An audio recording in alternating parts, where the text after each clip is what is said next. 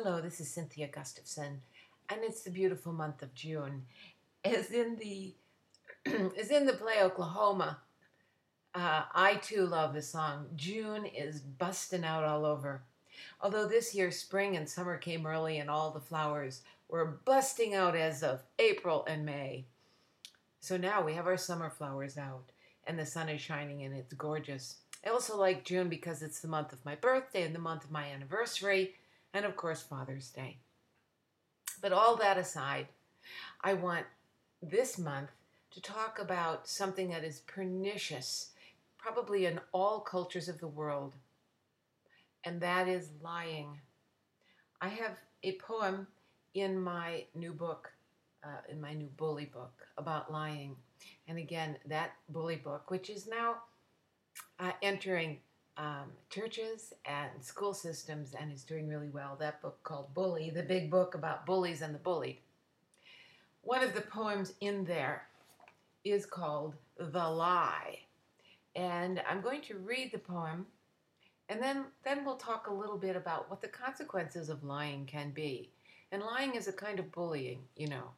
When you tell something about someone else, they're perfectly powerless uh, when it comes to trying to say, no, that's not true. Who are they going to believe, you or the other person? So it's a, it, it is a very pernicious kind of bullying. So here's the poem The Lie.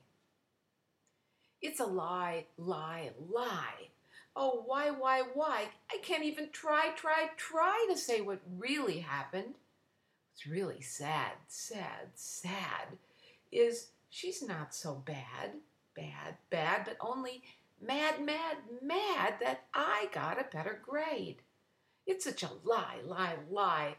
And I cry, cry, cry as I try to deny those ugly words she said. I'm not a cheat, a dirty cheat. Got no heat, heat, heat, or have to try and beat anybody else. It's a lie, lie, lie. They won't listen as I try to explain why, why, why, and say what really happened. Well, that's the poem The Lie. I want you to think for a minute.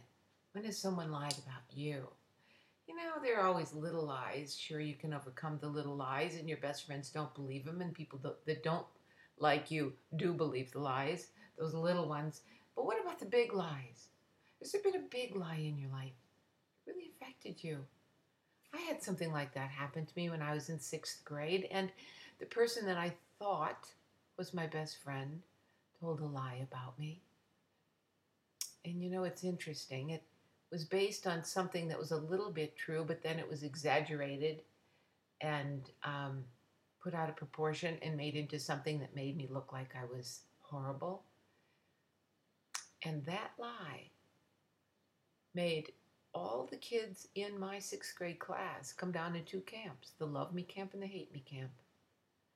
And the ones that didn't like me stayed that way all the way through high school and beyond. I never became friends with those people again because they wouldn't believe me. Whereas the people who had been my friends in the first place believed me and not the other girl. But you see, there were consequences. When we moved up into the big junior high school and high school, those other kids that didn't believe me, they became the popular ones so I was never part of those circles. Always felt kind of alone and ostracized because I had classes with those kids, but never became one of their group. Guess that's maybe why I became a poet. That's my theory anyway. I always felt like I was on the outside looking in. I want you to think about lying. You know, when we talk about bullying, that lying pops up all the time on the internet, doesn't it? So simple to type something on the internet, to just exaggerate it a little bit and make that other person look terrible. Especially when you can't see the expression on the person's face as they're telling the lie if they're typing it into the internet, can you? No way for you to know what's real and what isn't, unless, of course, you know, the, the true character of the person that the lie is being told about. So, that's what I want you to think about for this beautiful month of June. What what lies surround you? And you know this is not just for kids in school. This happens to adults. This happens to adults. I've seen it in my work. I've seen it in my husband's work. I've seen it in the social circles that I've lived in, that my children, my grown children, have lived in. Lies have no boundaries. They go for the entire time that we as human beings can speak. Because all of us, deep inside, want to feel as though we are better than someone else. And lying, well, that's a good way to make us better than somebody else, uh, or at least theoretically, isn't it? Of course, the other reasons we lie are sometimes to get out of trouble, because if we told the truth, we'd be in a bad trouble, wouldn't we? And that's a whole different kind of lie. But today I'm talking about lying against someone's character. So I want you to think about that. And maybe if you're not a bully in any other way in your life, maybe there's a time when you've told a lie or you're tempted now to tell a lie about someone.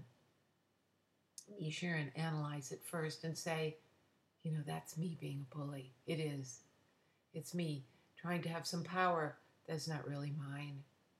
How can I go out there in the world and live truthfully as truthfully as I possibly can, and also stand up for others who have been lied about. That's your thought for today to live life without lying. Try it for a day, try it for a week, try it for a year, try it for a lifetime.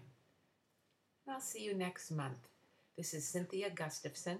Remember to go to www.cynthiagustavson.com and look up my book, Bully, the big book about bullies and the bullied.